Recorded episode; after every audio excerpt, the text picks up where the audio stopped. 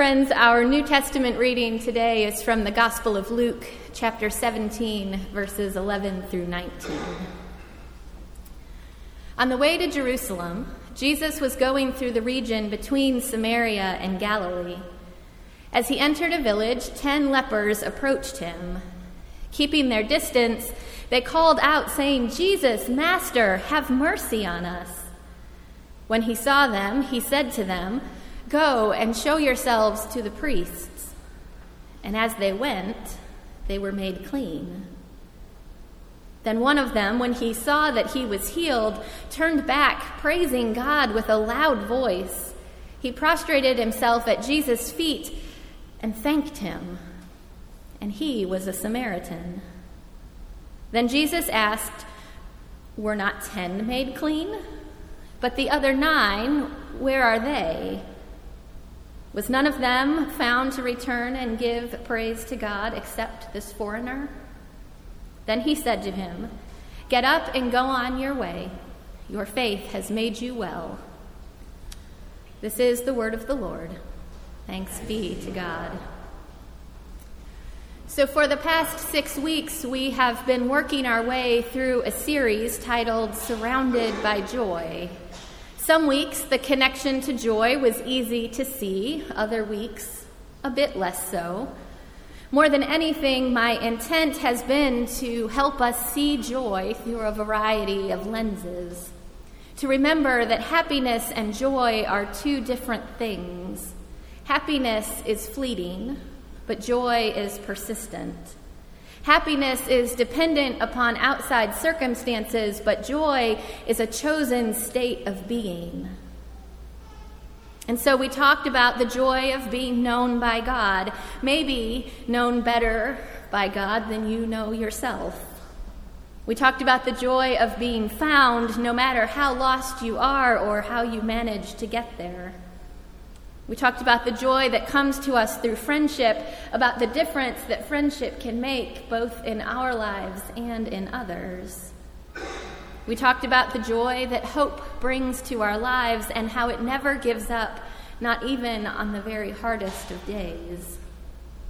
Last week, we talked about the joy of community, about how it takes all of us, for any of us, to be our best selves. And today we conclude by talking about joy and gratitude. The longer I have thought about it, the more convinced I have become that this story is the most important word the Bible has to offer us on the practice of gratitude. I think this for all sorts of reasons, but this is the first one this is the only place in all of Scripture where someone thanks Jesus. I actually still find that a little bit incredible. Jesus, the Son of Man, the way, the truth, and the life, the resurrection and the life, the Good Shepherd, the true vine, the Lamb of God, the one who time and time again pulls us up into the light and toward life the one who forgives us more often than we deserve and heals us of our every ailment, only once does he ever hear the words, Thank you. And it happens here in today's gospel. It's a curious story. Ten lepers, all healed by Jesus. Nine of them obediently continue on their way, doing exactly as he told them to do. One of them, actually veering from the instructions, turns around, runs back, falls at Jesus' feet, and says, Thank you, thank you, thank you. Now, watching all of this happen, Jesus does some quick math and asks where the other nine might be. Why are you the only one who returned? He says.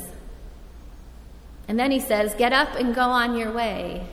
Your faith has made you well. Which sounds great, except he's already been made well. That's what turned him around in the first place, noticing skin that is free of disease his gratitude is not what heals him. So this story seems a bit confused until you poke around and remember that our English translations let us down from time to time. Now, in verse 15, when the leper realizes he is clean, the verb used there refers to a physical healing. It's a different verb in verse 19. The verb there is sozo, and it, you know, to translate that as made well is to choose the weakest of all the options. That verb is almost always translated as saved, rescued, delivered, and it is always in a divine sense. Getting well from an illness is one thing. It is no small thing, but it is one thing.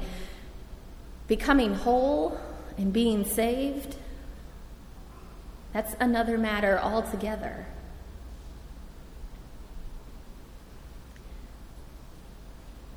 So, what is it about gratitude that can save us? It's got to be about more than just good manners, doesn't it? Don't get me wrong, I'm all for good manners, but our faith has to be about so much more than that. So here's what I know with certainty when I am grateful, I am a more joyful person.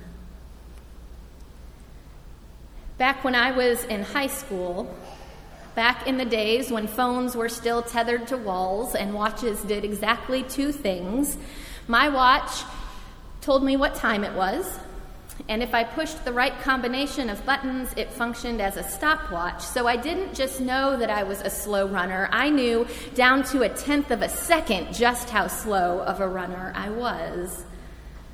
But during a run one day, I hit the wrong combination of buttons and discovered that my watch actually had a third function. It could chime every hour on the hour, which initially drove me crazy because it would jostle me out of whatever I was doing at the time, and I couldn't figure out how to turn it off no matter how many of the buttons I pressed. So, after a few days of frustration, I can't remember who suggested it or if I thought of it myself. I don't know where the idea came from, but I decided that I would say a silent, one sentence statement of gratitude every time my watch beeped. So every hour, a prayer of thanksgiving for whatever it was I happened to be doing at the time. Now, sometimes this was easy. Watching a movie with friends, thank you, God, for these people. Sitting in class, thank you, God, for this education. Other times were more challenging. Waiting at the end of a long line in the DMV, thank you, God, for the chance to sit quietly for a long time. While sick with the flu, thank you, God, for bodies that fight back against illness Fighting with my parents, thank you, God, they care enough to argue. It sounds a little silly, and make no mistake, there were more than a few times that I missed the chime. But more often than not, I said a quick, silent prayer of thanksgiving 10 to 12 times a day. And I know this beyond a shadow of a doubt this practice changed me. It taught me that there is always, absolutely always, something to be grateful for.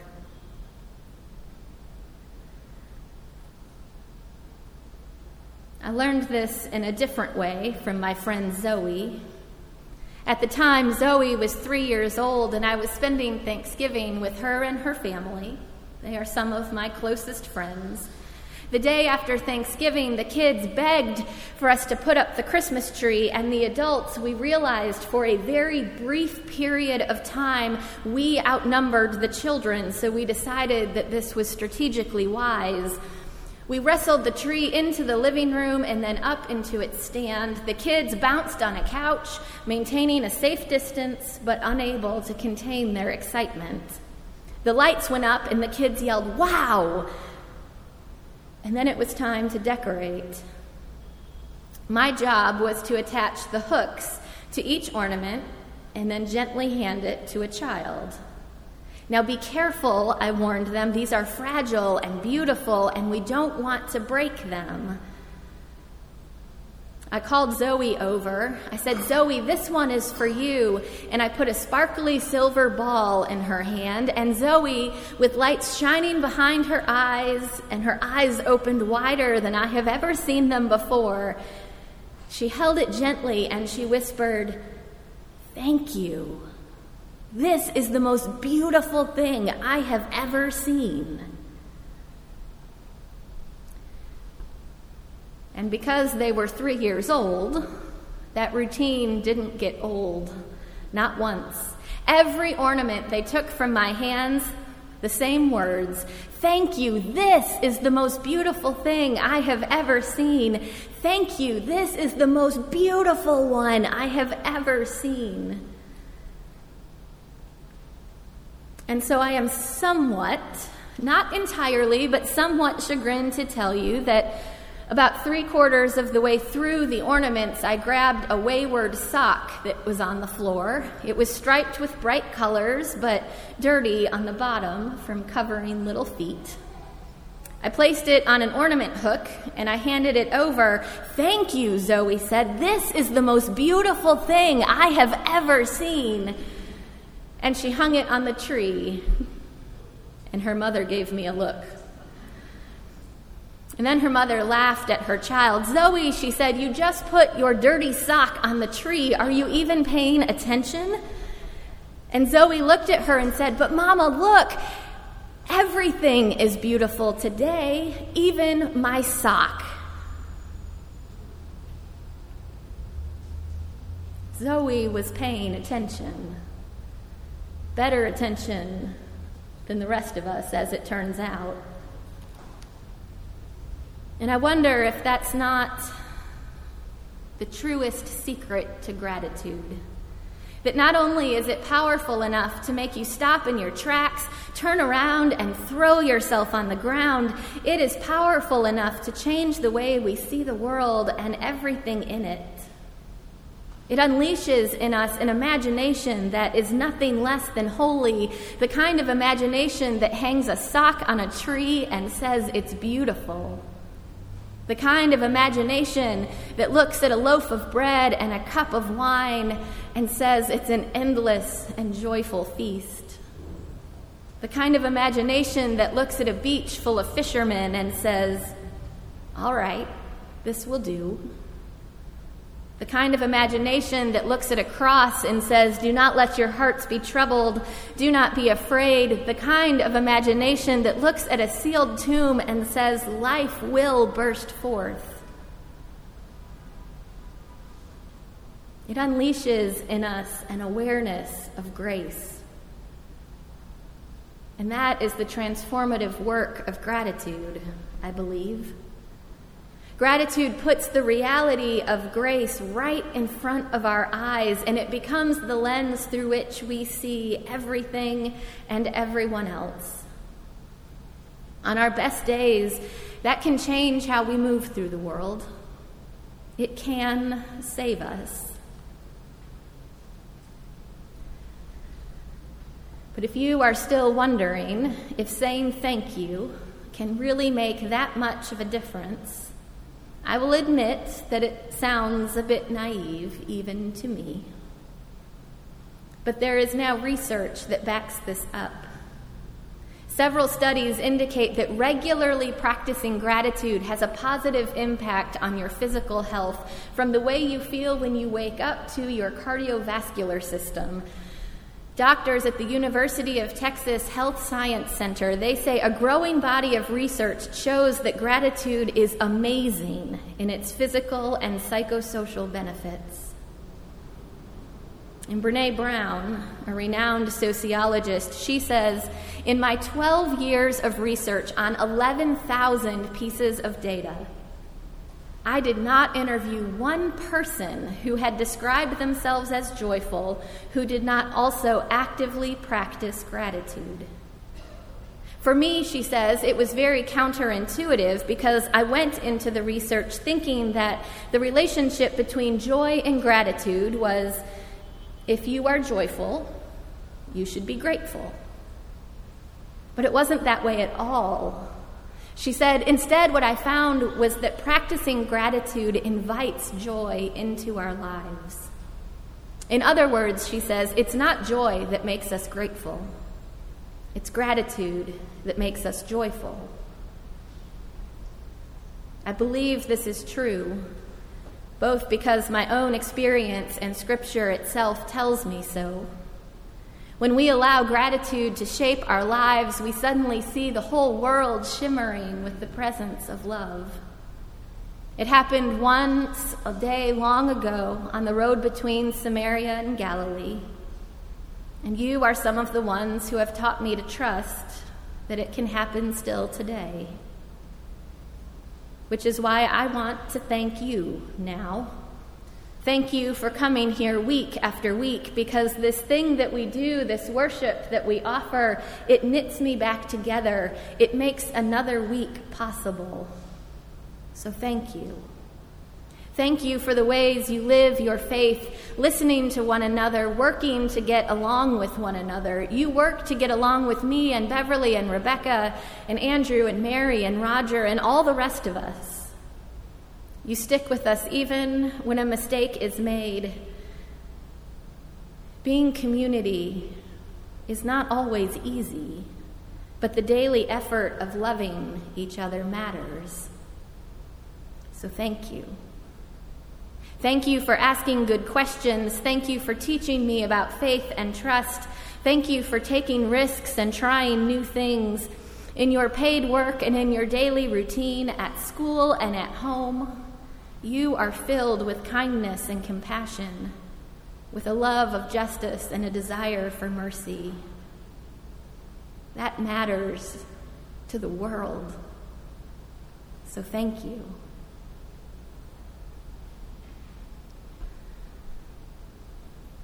I think that Jesus is right. Saying thank you can save our lives. It seems too simple, I know, but the world comes alive, and we do too, when gratitude shapes us and directs our steps. It opens our eyes, and we see things that otherwise we would have missed. So, friends, thank you for showing me that the kingdom of God is among us right now. Thank you. And thanks be to the one from whom all good gifts flow. Pray with me. Gracious God, we believe. Help our unbelief. In Christ's name we pray. Amen.